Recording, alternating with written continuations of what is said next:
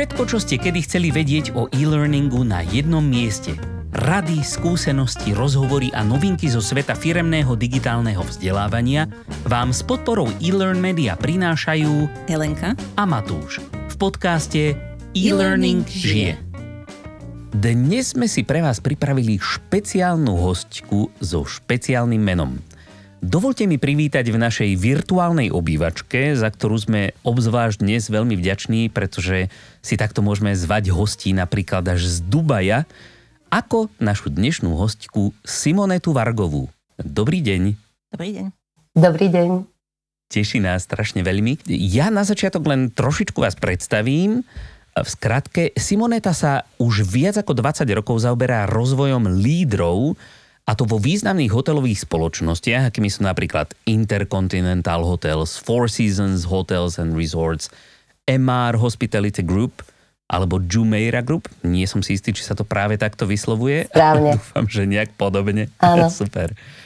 A to ako v Európe, tak aj na Strednom východe a v krajinách Perského zálivu. Riadila firemné vzdelávanie, má za sebou viac ako 7 tisíc hodín facilitácie programov pre všetky úrovne lídrov a počas svojej kariéry získala aj niekoľko ocenení za rozvoj lídrov prostredníctvom e-learningového vzdelávania. Mhm. Aktívne sa podielala na otvorení 8 luxusných hotelov v rôznych častiach sveta a počas posledných 6 rokov zabsolvovala najlepšie svetové koučovacie školy vrátane Maršala Goldsmitha, Marcie Reynoldsovej Neuro Leadership Institute, Global Coach Group, Global Team Coaching Institute – a je členkou Medzinárodnej federácie koučov. To je strašne veľa názvov. A možno ešte na záver taká dôležitá informácia. Simoneta dnes vedie svoju vlastnú vzdelávaciu spoločnosť Parallel Connections v Dubaji, kam ju práve teraz zdravíme a kde sa, odkiaľ sa k nám pripája. Takže vítajte ešte raz v našej virtuálnej obývačke. Sme veľmi radi, že sa nám to takto podarilo, to spojenie. No a možno, aby som teda to nejak začal. Vy ste teda, ako som teraz menoval všetky tie spoločnosti, pracovala v skutočne prestížnych hoteloch. Hej? To nie sú len tak nejaké tuto lokálne veci. A tieto hotely sa vyznačujú nielen samozrejme kvalitou svojej lokality, hej, kde sa nachádzajú, alebo kvalitou, ja neviem, posteli alebo výťahov, ale predovšetkým kvalitou služieb. Ano. A tieto služby zabezpečujú ľudia, a týchto ľudí treba, na to, treba to nejak naučiť. Tak možno toto je presne to, čo by sme sa, o čom by sme sa radi s vami rozprávali. Ako si vytrenovať takto kvalitných ľudí? Typujem, že už ten onboarding vlastne musí byť pre nich celkom výživný. Áno, áno. Máte, máte pravdu a určite budeme o tom hovoriť aj neskôr um, viacej, ale samozrejme, keď hovoríme o onboardingu, tak onboarding začína už vlastne hneď po podpísaní kontraktu. Takže ako náhle ten človek potvrdí, že sa chce stať súčasťou spoločnosti, že príjma ponuku, tak samozrejme potom už začne komunikácia. Potom už začína nadvezovanie vzťahu s tým zamestnancom. Napríklad, e, keď má ísť do inej destinácie, ako je tá, kde žije, tak samozrejme tak e, musí mať informácie, musí, mať, e, musí vedieť, čo ho tam čaká, aby sa cítil dobre, aby sa rýchlo usadil a aby mohol v pohode začať svoju prácu. No a potom samozrejme je to veľká udalosť a to je úvodné školenie. Vstupné školenie, ktoré je naozaj akoby slávnosťou. Vstupujete do iného sveta, vstupujete do vynikajúcej hotelovej spoločnosti. A to robia vlastne všetky tie luxusné hotelové spoločnosti, pretože chcú ukázať tým svojim novým zamestnancom vlastne, čo je pre nich dôležité. Že oni sú pre nich dôležití. A samozrejme potrebujú zvládnuť to, aby tí zamestnanci všetky dôležité informácie v rámci toho vstupného školenia získali.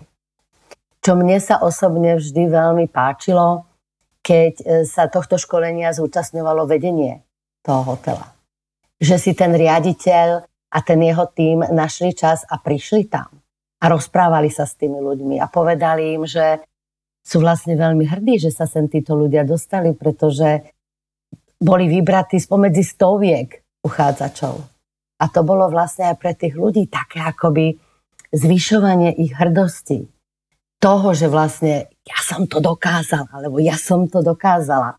A že sa vlastne ocitli e, v tej spoločnosti a že ich čaká úžasná kariéra, pretože sa tam hovorilo aj o tých kariérnych postupoch. Takže to bolo veľmi, veľmi samozrejme pre mňa vždy, aj keď som to robila možno, že stokrát, tak vždy som mala takú tú husiu kožu, ako sa hovorí, pretože som videla, že sa pre každého toho človeka začína nejaká úžasná kariéra, že jeho život sa mení. A tak to je asi aj zase taká pozitívna motivácia, aby sa potom radšej učili a získali tie zručnosti, nie? Keď Určite. majú takúto hrdosť vnútornú a keď ich takto privítate. Určite. No a samozrejme po tom úvodnom školení ešte dochádza ku školeniu na oddeleniach. Hej, takže vlastne každý naozaj dostane perfektné vybavenie, perfektné vedomosti, tak aby mohol tú svoju prácu vykonávať čo najlepšie. A ako som už hovorila predtým, to úvodné školenie je podľa mňa veľmi dôležité. Či sú to startupy, či sú to firmy, ktoré majú len 50 zamestnancov alebo len 100 zamestnancov. Pretože vlastne tam sa komunikuje nielen o firme, ale komunikujú sa aj očakávania, ktoré máme od tých ľudí. Hej, aby každý vedel, čo vlastne ho čaká, čo má robiť a z akého dôvodu to má robiť. Hej, pretože pokiaľ to nie je, tak ľudia zvyknú tápať, e, robiť zbytočné chyby, ktoré sú potom vlastne veľmi demotivujúce. A tie prvé tri týždne v novej práci sú vlastne obdobie, kedy tí ľudia sú najviac motivovaní. Takže to treba využiť, aby sa naučili čo najviac. A teda takto hovoríte, že teda prebiehalo to úvodné školenie a potom sa ľudia učili na tých oddeleniach, ale zároveň ste spomínali, že vy pomáhate tým ľuďom, aby aj keď majú do nejakej inej destinácie, tak aby skrátka vedeli sa tam zaradiť. Ale predpokladám, že aj to vzdelávanie tých zamestnancov muselo prebiehať špecificky trocha inak pre rôzne krajiny. Mali ste tam nejaké také výzvy v tých iných krajinách, keď ste tam ľudí posielali, že s čím sa museli vysporiadať, alebo s čím ste sa vy museli vysporiadať pri ich vzdelávaní? Tak samozrejme to bola miestna kultúra. Rôznorodosť národností, ktoré boli počas tréningu v miestnosti. Napríklad v Dubaji sa mohlo stať, že bolo v miestnosti 15 ľudí a každý bol z inej krajiny, z iného konca sveta a vnímal veci inak. Potom to mohla byť aj znalosť anglického jazyka. E, na niektorých miestach sme museli e, najprv zaručiť, aby všetky materiály boli preložené do toho jazyka, ktorým tí ľudia rozprávali a aby aj ten tréner tie programy vlastne odprezentoval v tom jazyku. Pretože robiť niečo v angličtine a nebola by, nebola by tá správna odozva, tak to by vlastne nedávalo zmysel.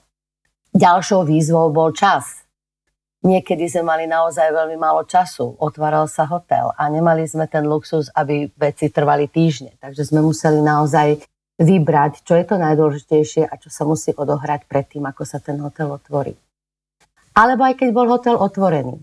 Všetci tu boli pre hostí. Čiže mohol mi niekto povedať, máš čas dve hodiny mesačne, ja ti dám personál a ty musíš vymyslieť niečo, čo urobí pozitívny dopad a čo ich podporí v tom, že budú ešte lepší, keď budú pracovať s hostiami. Takže čas bol určite veľkou výzvou.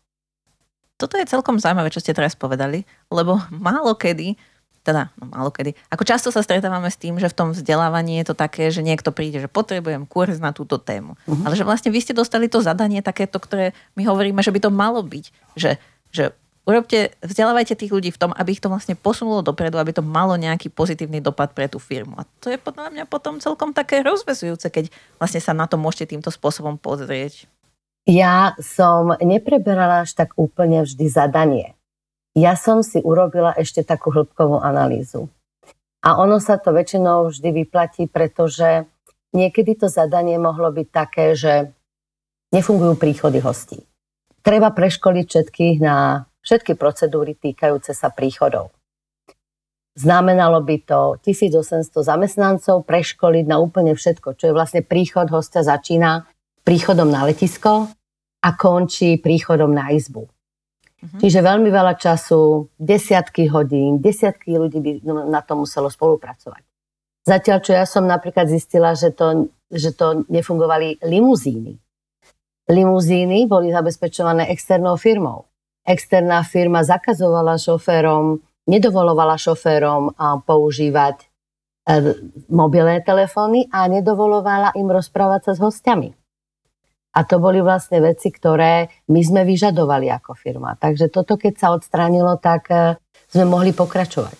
Čiže tréningový manažer by nemal len tak zobrať zadanie a urobiť si ho, ale mal by získať potrebné fakty a dopracovať sa ku koreňu veci, aby naozaj zaimplementoval to správne, pretože od toho vlastne závisia jeho kredibilita. Ako mu bude vlastne biznis dôverovať v budúcnosti. Hej, to je to, čo sa vlastne my snažíme tiež dosiahnuť. Ja vravím, že tu toto nie je až také bežné. A možno je to aj taký, ako neviem, e, či sa dá povedať, že dôkaz, povedzme, hej, že to nazveme, že dôkaz, že e, firmy, ktoré majú alebo sú považované za to, že majú excelentné služby a sa im vlastne darí, tak to robia práve týmto spôsobom, že sa pozerajú na tie dopady, že nerobia iba, že zadanie toho vzdelávania, ale naozaj to musí mať nejaký zmysel. Mhm. Určite. Dobre, no a teda, keď e, my sme teraz rozprávali v zásade o tom, ako to funguje v hoteli a možno z tých vecí, ktoré ste vy videli tam, je niečo také, sú nejaké také veci, ktoré by si mohli zobrať aj iné firmy, ktoré možno, že aj sa nezaoberajú službami, alebo aj iné, ktoré sa zaoberajú službami, ale že aby to nebolo iba pre tých, čo pracujú v hoteli. To sa tak teda ľahko predstaví, ale možno nejaké princípy, čo by pomohli aj iným. Tak určite by som začala už náročný, byť náročným pri výbere zamestnancov. A vôbec celá príprava toho procesu, pretože pokiaľ zoberiete zamestnanca, ktorý nie je vhodný na tú svoju rolu budúcu, tak samozrejme e, nedáva zo seba to najlepšie. Dáva zo seba iba 50%. A e, nebude fungovať ani žiaden tréning, pretože on proste nebude mať rád servis, nebude mať rád prácu s ľuďmi.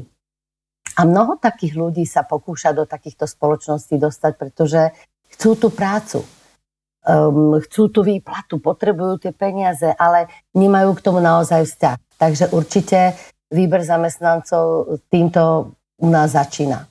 Ďalšia vec je, musíte byť zvedaví.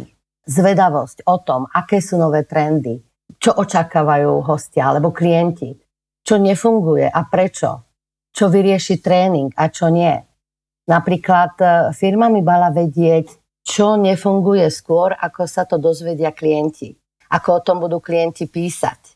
Pretože to už je neskoro. To už je vlastne reaktívna záležitosť, kedy my potom urobíme nejaké školenie a potom zase budú všetci lepší, ale už máme napríklad niekoľko negatívnych spätných väzieb od klientov na Google, na internete. Takže vlastne mhm. byť o krok dopredu je si myslím jedna z ďalších dôležitých vecí, ktoré, ktoré tá firma si musí uvedomiť, že naozaj funguje. No a samozrejme jedna z veľkých vecí a ja som sa to naučila vo svojej práci a musím povedať, že to má veľký dopad na všetko a to je školenie lídrov. Dnes nastupuje na pracovisko mladá generácia. Generácia Z, millennials ktorá vyžaduje flexibilitu, vyžaduje rozvoj, chcú sa rýchlo posúvať, veľmi rýchlo sa nudia.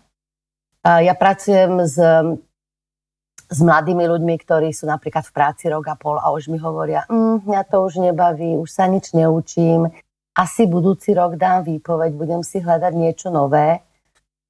No a Forbes a iné e, zaujímavé médiá píšu o tom, že budúci rok dá výpoveď 46% zamestnancov globálne. Takže toto sú veľké veci. A prečo ľudia odchádzajú z firmy? Neodchádzajú kvôli, kvôli peniazom vždy. Ja som videla odchádzať ľudí z firiem, ktoré odišli a mali vynikajúce výplaty. Ale nemohli už znášať to, ako sa s nimi jedná. E, alebo ak, aké je to prostredie v tej práci. Čiže školenie lídrov je podľa mňa veľmi dôležitou vecou.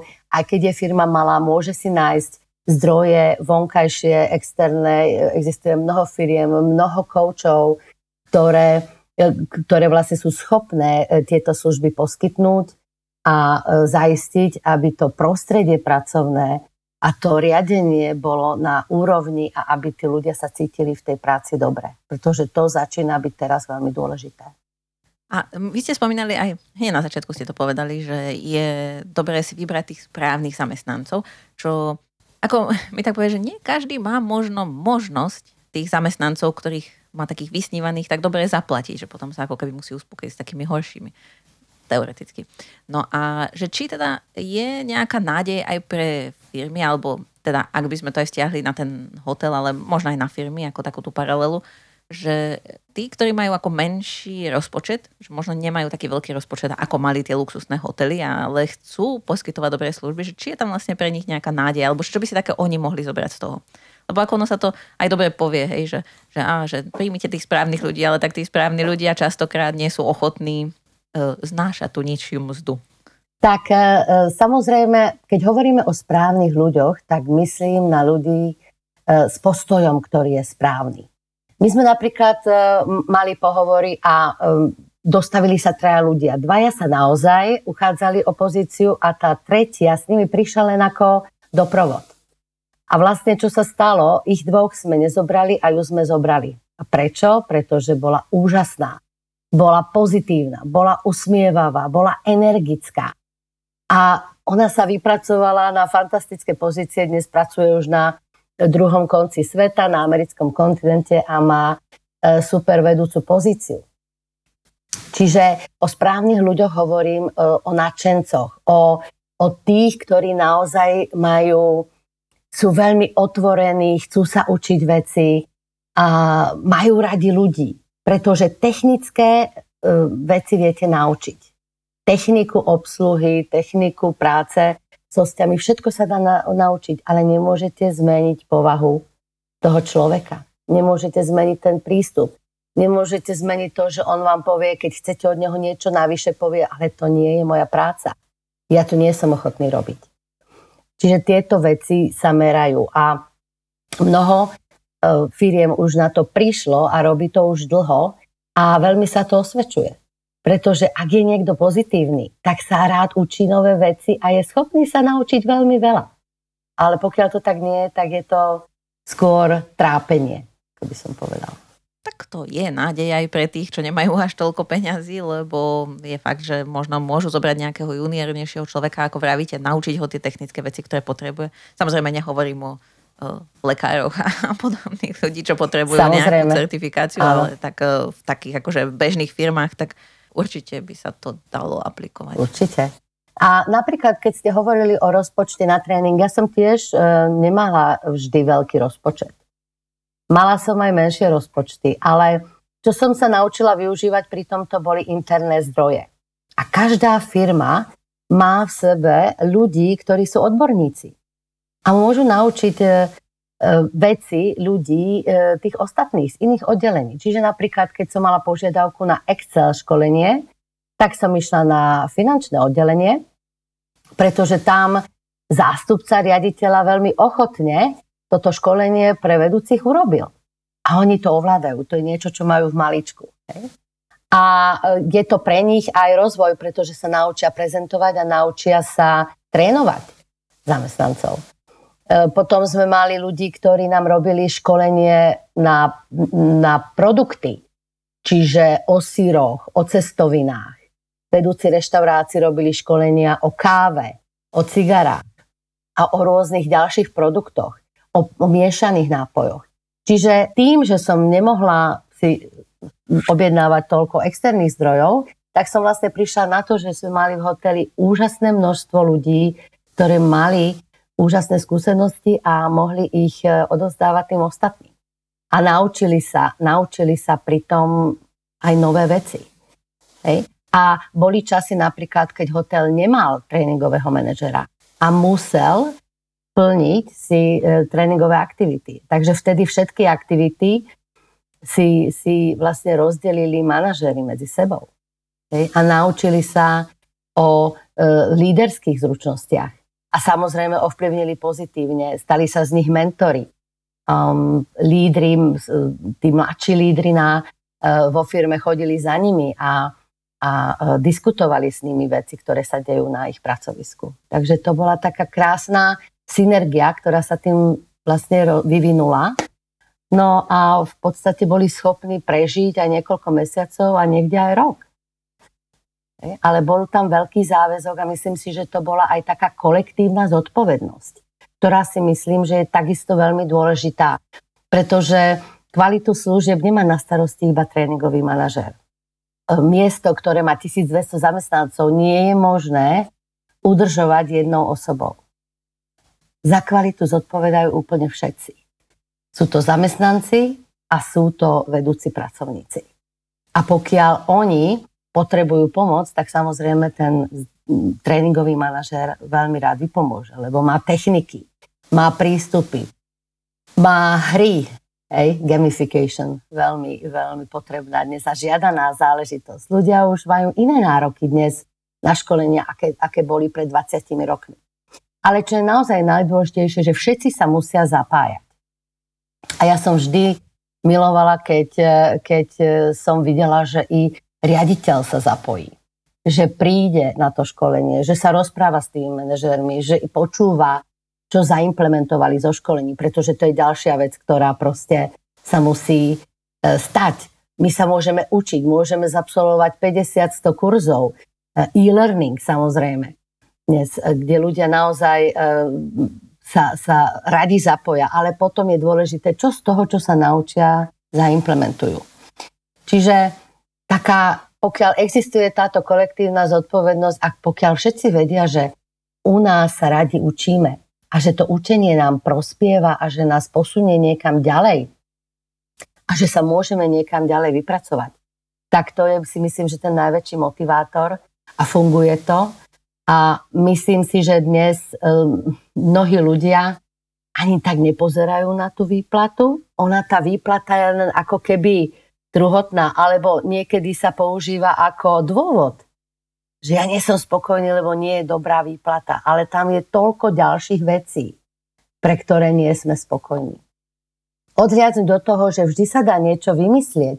Dá sa vymyslieť napríklad uh, nejaké, nejaké bonusy, ktoré, ktoré sa dajú vyrobiť uh, upsellingom. Hej? Um, neviem, ako sa to presne prekladá do Slovenčiny, ale vlastne keď si človek objedná jednu dvojpostelovú izbu a ten recepčný ho navedie tak, aby si objednal apartmán. Hej? A tú sumu, ktorú on doplatí, tak z tej sumy vlastne tomu človeku ide bonus. A ja musím povedať, že som aj tiež zažila obdobia, kedy neboli peniaze, kedy bolo povedané, že zamestnanci nedostanú bonus a vtedy sa proste urobili kroky, kedy e, sme vlastne si chceli ich uctiť a chceli sme im poďakovať za tú ich prácu.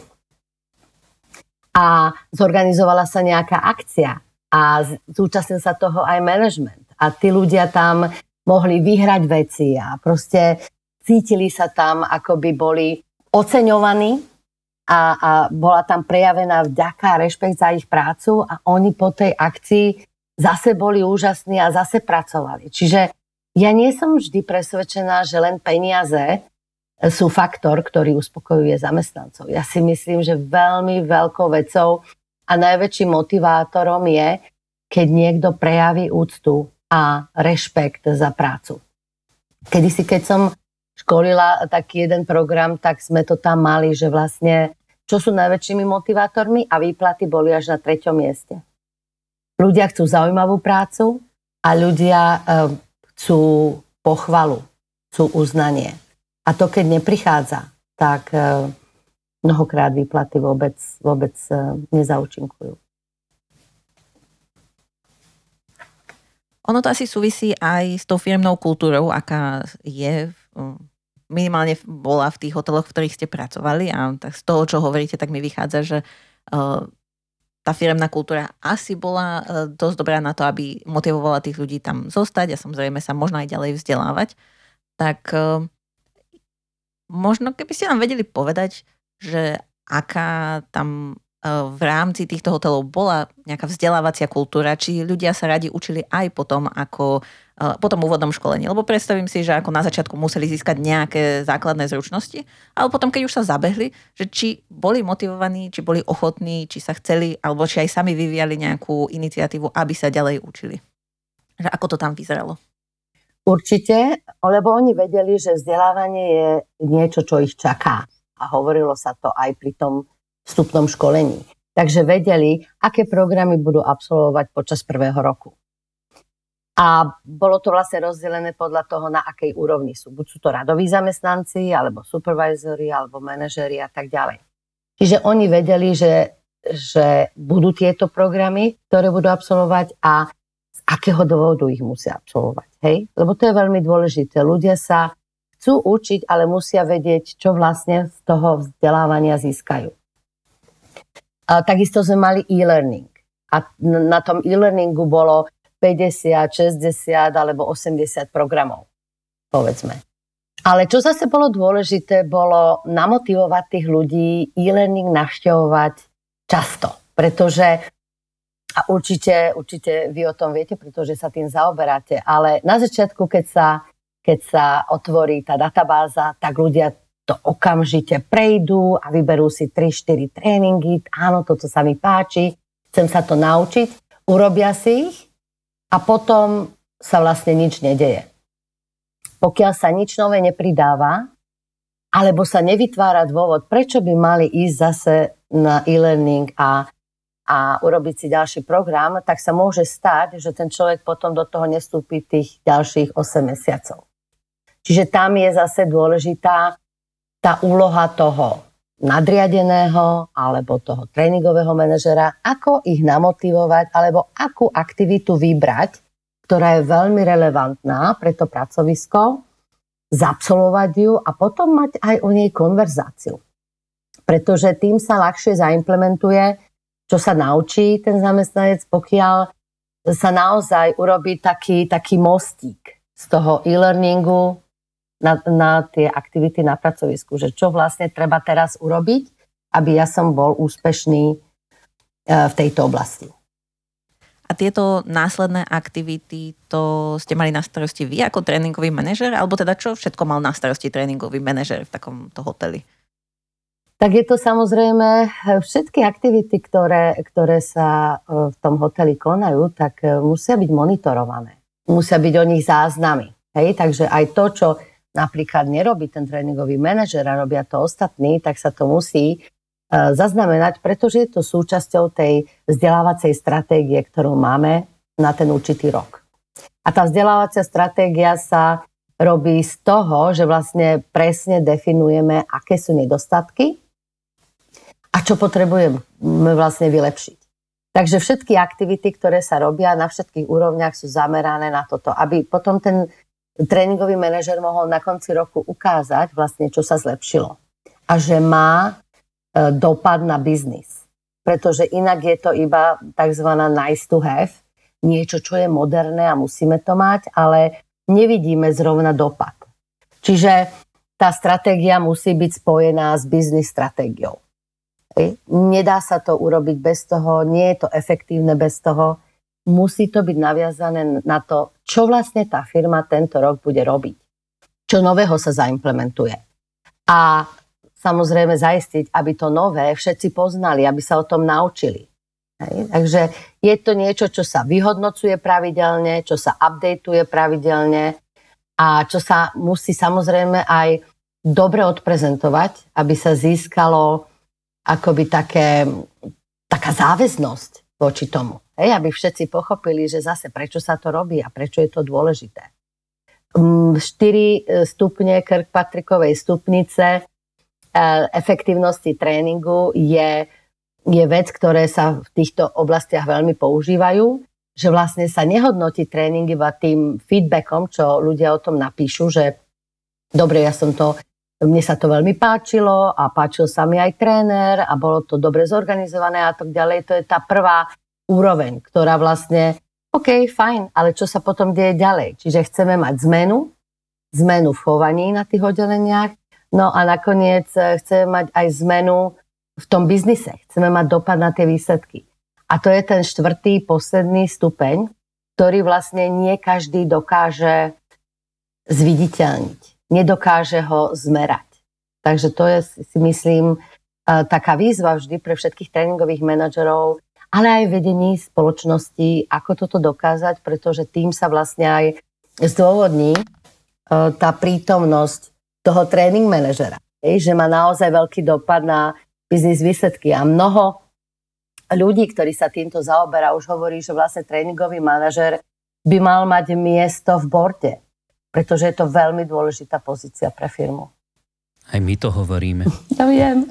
Tak hovorila, že keby sme mali um, tu také tie zvukové efekty, tak už asi, asi 5 krát by ich bolo treba použiť takéto zatlieskanie, že mal by to mať cieľ a mali by sme hodnotiť podľa toho správania, mali by byť v. Presne to. Tak možno, že niekedy také pridáme v budúcnosti. Ale teda ja by som, ja by som rád nadviazal na, na e, niečo, okolo čoho sme sa tu už obšmietli párkrát. A to je konkrétne ten e-learning, uh-huh. ktorý je teda aj v názve nášho podcastu. A vy ste vravili, že proste akoby e, tam sa kladie v tých hoteloch strašne veľký dôraz hlavne na tie medziludské vzťahy. Uh. Hej, že predpokladám, že väčšina nejak toho zaškolovania alebo toho školenia vo všeobecnosti prebieha v nejakej prezenčnej forme. Tak by ma zaujímalo, že akú úlohu tam vlastne, alebo akú pozíciu tam hrá ten e-learning, uh-huh. možno, že na aké témy ho používate, alebo tak ale potom ešte aj prakticky, ako je to vyriešené. Lebo predpokladám, že väčšina zamestnancov hotela nie sú akoby kancelárske typy, hej, nie sú to ľudia, ktorí by dostali služobný počítač a na tu sa posáť a budeš tu. A, ale skôr sú takí ako praktickí proste hands-on ľudia. Takže ako, akým spôsobom, povedzme, prostredníctvom aj toho e-learningu zaškolujete týchto napríklad? Tak e, e-learning v podstate mal programy, ktoré boli pre supervisorov, a manažerov. To je vlastne to, je mhm. vlastne to základné vybavenie toho e-learningu. Prečo? Pretože práve tieto medziludské vzťahy a riešenie problémov je tak um, zložité v podstate a potrebuje, aby ten človek si vypestovať ďalšie zručnosti, ktoré mu k tomu pomôžu. Takže tých tém tam bolo naozaj veľa. A na, nakoniec sa mohli ľudia naučiť aj ďalšie témy, o ktoré mali záujem, pretože v budúcnosti mohli rozmýšľať napríklad o iných pozíciách. Mohli e, sa chcieť e, zaoberať napríklad marketingom, alebo sa mohli zaoberať e, sales, e, mohli sa zaoberať predajom. A v podstate na e-learningu si už mohli vtedy nájsť kurzy, ktoré by im k tomu pomohli. Čo sa týka zamestnancov, ktorí boli na radových pozíciách ako servírky, čašníci alebo recepční, tak e, tamto skôr bolo o štandardoch. Takže tzv. ten microlearning, existujú databáze, ktoré vlastne sú schopné precvičovať znalosť štandardov, ľudia si môžu zasúťažiť, keď si ich precvičujú, získať body, vyhrávať ceny, ale tu ide vlastne o to, aby boli motivovaní a mali, mali tú znalosť. A to je veľmi dôležité pri ich práci.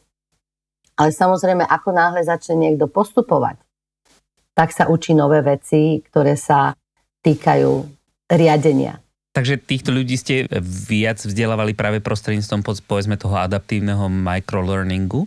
Akože ja neviem, e, mňa, mňa vyslovene to zaujíma z tej praktickej stránky, pretože toto sú veci, ktoré riešia napríklad výrobné firmy, uh-huh. ktorí samozrejme tých, tých THP pracovníkov a normálne bežne preškolujú pomocou e-learningu a tak, ale potom e, zamestnancov vo výrobe, keby chceli proste využiť nejaký e-learning pre nich, tak tam je to komplikované proste, ako ich k tomu dostať, lebo oni nemajú firemné počítače, doma e, učiť sa ich nútiť nikto nechce.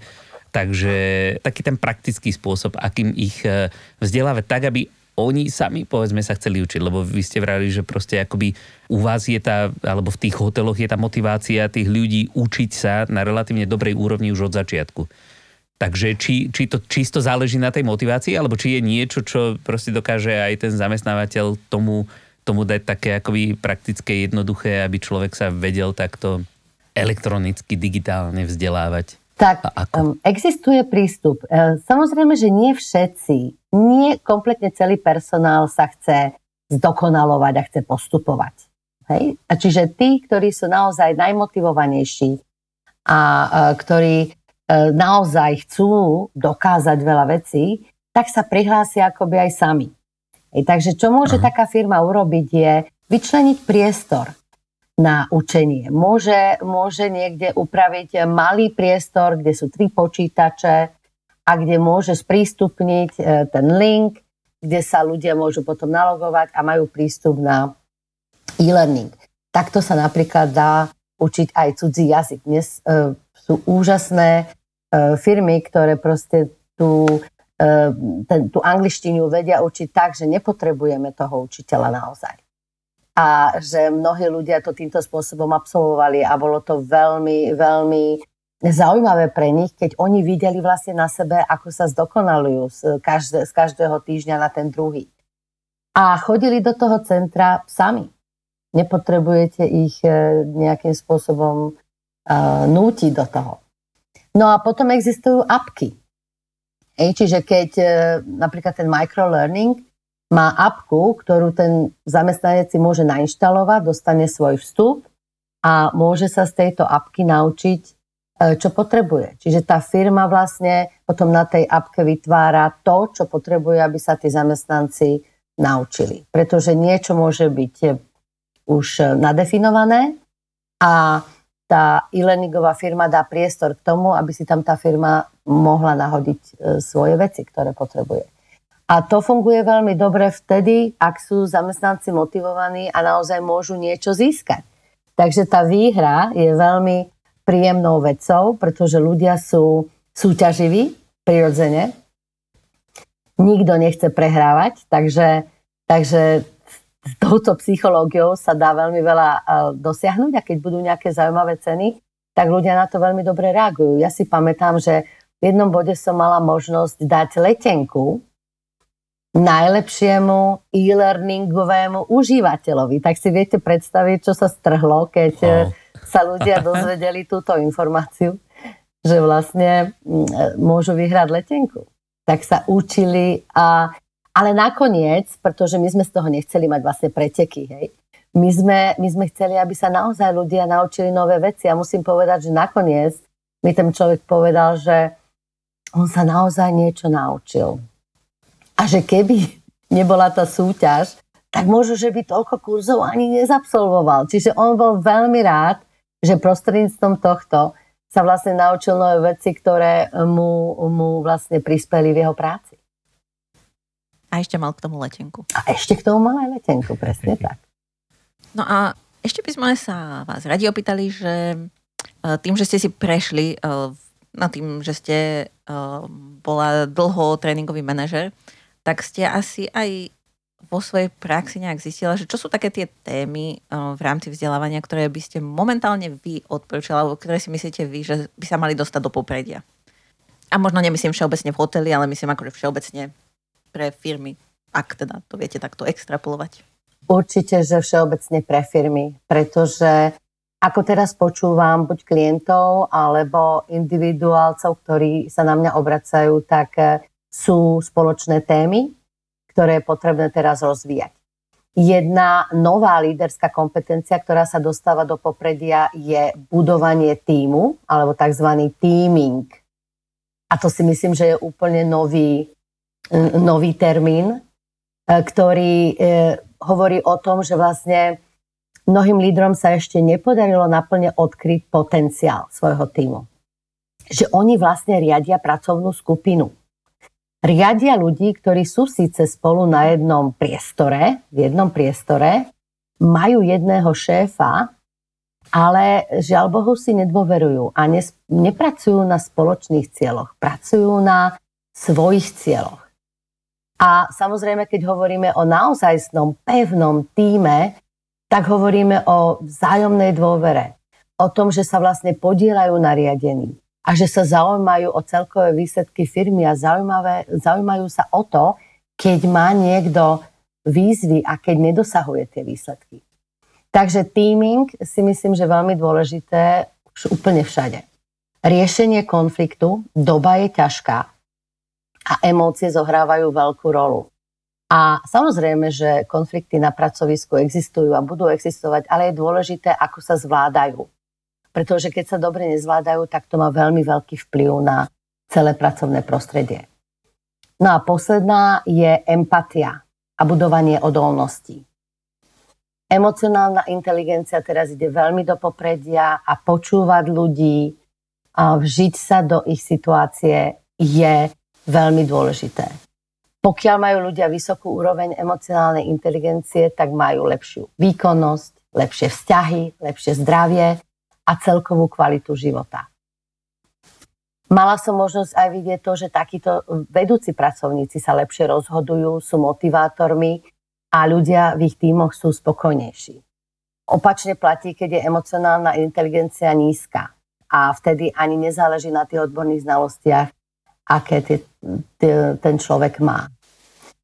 A odolnosť je samozrejme dôležitá, pretože prechádzame častými zmenami, prechádzame negatívnymi udalosťami a tá psychická, fyzická, vôbec tá mentálna odolnosť je veľmi dôležitá, aby sme neutrpeli my, aby neutrpelo naše zdravie a aby sme mohli schopní byť ďalej pracovať. OK, ako sú to také naozaj všeobecné témy, že to si môže zobrať úplne hocikto. Keď ste vtedy povedali, že teaming, že budovanie týmu, tak mi napadlo, že team building, ale to je teraz sa používa na niečo úplne iné. Takže možno práve preto to má takýto nový názov. Ale ešte som o ňom nepočula, takže aj to je zaujímavé. Ale o tom rozvoji tímov tam e, sa hovorí napríklad aj, čo sme mali práve v našom podcaste hostku z e, Develoru, alebo teda už dvoch hostí z Develoru, tak tí tiež dosť pracujú na rozvoji tímov práve, aj prostredníctvom rôznych hier. A samozrejme ten rozvoj lídrov, akože to je, to je taká dlhodobá téma. Ja myslím, že že už sa tu o tom bavíme v podstate možno mm, takých 15 rokov, 10-15 rokov a, a stále je to proste akoby hot topic, stále je to niečo, čo, čo, čo nie a nie proste nejak správne uchopiť a raz a navždy vyriešiť. Ako, samozrejme, že to je, to je ako ongoing proces, ale akoby stále sme zjavne nenašli úplne taký nejaký jednoduchý recept na to, ako to robiť dobre, pretože to furt treba ľuďom pripomínať. Ale tak e, veríme, že teda sa nejakým spôsobom posunieme v tomto. A ja si myslím, že nás to zase privádza naspäť k tomu výberu zamestnancov. A aj výberu, e, koho posuniete na, vedúcel, na vedúcu pozíciu. Pretože napríklad niekto, kto je dobrý ako radový zamestnanec, nemusí byť dobrý ako supervisor alebo ako manažer. Čiže, čiže jedna z dôležitých vecí je naozaj vedieť presne, čo od toho človeka budeme očakávať a aký je potenciál v tomto konkrétnom človeku, že by to mohol niekedy splniť. Pretože mnohokrát naozaj sa viacej pozerá na konkrétny pracovný výkon, ktorý je vynikajúci, ale nepozerá sa tak až na tie, na tie pohovahové vlastnosti a na taký ten ľudský predpoklad. Samozrejme, niekedy e, firma potom siahne po nejakej externej pomoci a, a objednajú si kouča pre toho človeka a ten coach na ňom pracuje, lenže tá práca trvá niekedy 6 až 8 mesiacov. Pretože behaviorálne vzorce sa nemenia zo dňa na deň. A niekedy to môže, môže samozrejme v tej firme um, urobiť aj také poškodenie tých zamestnancov. Hej damage, kde vlastne, kde vlastne um, ten, ten vedúci pracovník, kým sa dopracuje k tomu vylepšeniu, tak naozaj je to dlhá cesta. Takže pre mňa ten výber zamestnancov opäť je kľúčový a aj takisto, koho povyšujete. Koho povyšujete na, na vyššiu pozíciu. A urobiť preto všetko, aby to bol ten najlepší výber, ktorý môžete urobiť. Takže vlastne zameranie, zameranie na tých ľudí, nie len cez tabuľky, ale aj cez také nejaké, nejaké to bližšie pochopenie. Pretože toto je, toto je celkovo taký, taký akoby shift v rámci toho firemného sveta v podstate, že akoby sa čím ďalej viacej zameriavajú práve na, na tých ľudí, akoby na tie ľudské stránky mhm. ľudí, uh-huh. že nie len presne na tie tabulky, ak ste vravili, že ako, ako si splnili nejaké svoje povinnosti, ale na to, čo skutočne e, chcú, čo sú schopní, aký majú potenciál, čo dokážu proste mimo práve tú svoju prácu. A toto je práve dôležité, ako čím ďalej tým viac, tá, tá komplexná osobnosť toho človeka, lebo človek není len tá jedna práca, ktorú vykonáva. Človek dokáže robiť veľa prác, rôzne, rôzne dobre, ale záleží od toho, či sa, či sa tak nejak trafíme. Určite. Super, tak, e, tak ďakujeme veľmi, veľmi krásne za, za všetky tieto vaše vstupy. A vidíte, milí poslucháči, že, že v hoteloch to nefunguje nejak inak než v ostatných firmách. A naopak, e, čo je také potvrdenie toho nášho snaženia, je to, že v tých najlepších hoteloch to funguje práve tak, ako my vám tu oplieskávame o, o hlavu už asi rok a pol. Takže mm, môžete si kľudne aj z tohto podcastu brať nejaké, nejakú inšpiráciu. A možno teda, aby som to zhrnul, to, o čom sme sa dneska bavili, uh, najdôležitejšie je vybrať si tých správnych ľudí, a potom ich rozvíjať tak, aby to malo zmysel pre nich aj pre firmu ako takú.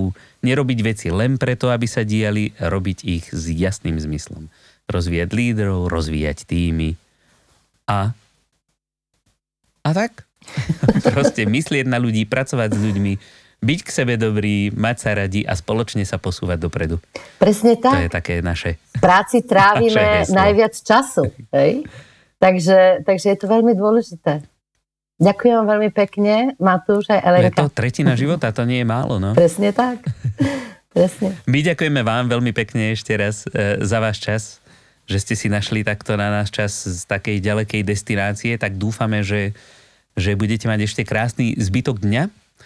A my samozrejme všetky e, zdroje, ktoré sme dneska použili, dáme na našu stránku elearnmedia.sk lomka podcast. Nájdete tam aj kontakt na našu dnešnú hostku, a, ak by ste mali záujem. A keď by ste sa chceli s nami spojiť, porozprávať, tak nás nájdete zase na LinkedInovej stránke e-learning žije. A my sa už teraz tešíme na stretnutie s vami opäť o dva týždne. A do tej doby sa majte krásne. Majte sa. Dovidenia.